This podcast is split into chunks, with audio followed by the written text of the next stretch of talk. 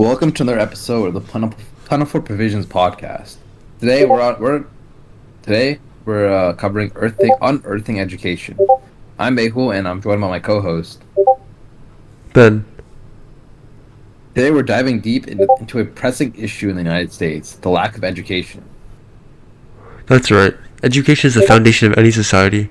And in the U.S., it seems like there are significant cracks in that foundation. We'll explore the reasons behind this crisis, its consequences, and hopefully shed some light on the potential solutions. Absolutely. So let's start with the big picture. Why do you think there's a lack of education in the U.S. today? Well, it's a multifaceted issue. Funding disparities between school districts, unequal access to resources, and systemic inequalities are just some of the major factors contributing to this problem. And don't forget the impact of standardized testing, which often narrows the curriculum and the focus on test preparation rather than holistic learning. True. Did you know that according to the National Center for Fair and Open Testing, the US spends over 1.7 billion annually on standardized testing? That's a staggering amount that could be invested in other educational initiatives. It's a vicious cycle for sure. But let's talk about the role of, of teachers. Many educators are underpaid, overworked, and face burnt and face burnout, which doesn't bode well for the quality of education. That's a crucial point. Another statistic, according to the National Center National Center for Education Statistics, the average public t- school teacher's salary in the U.S. was $64,888 in the 2018-2019 school year. And this varies significantly across states. In some areas, it's even lower.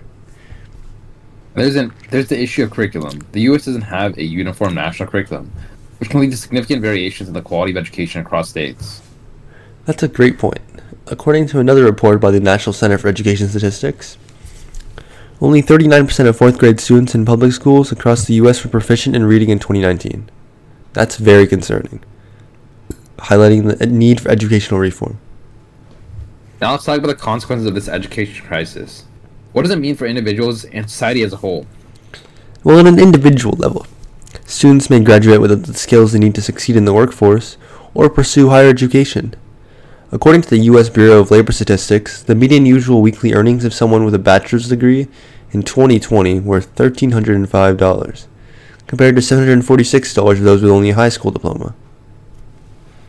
And from, from a societal perspective, a poor a poorly educated population can hinder economic growth, perpetuate social inequalities, and even affect the overall health and well-being of communities. So, what can we do to address this crisis? Are there any solutions on the horizon?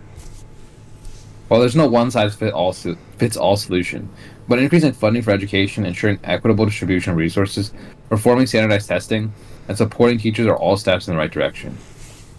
Oh yeah, and let's not forget about the importance of parental involvement and community engagement in improving education outcomes. That's a great point. It's going to take a collective effort from all stakeholders to truly tackle this issue. Absolutely. So, as we wrap up today's episode, we want to encourage our listeners, you guys, to stay informed about education issues in your communities and advocate for positive change. And remember, education is a key to a brighter future. Thanks for joining us on Unearthing Education. We'll be back with more insights and discussing and discussions in our next episode. Until then, stay curious and keep learning. Thank you. Thank you.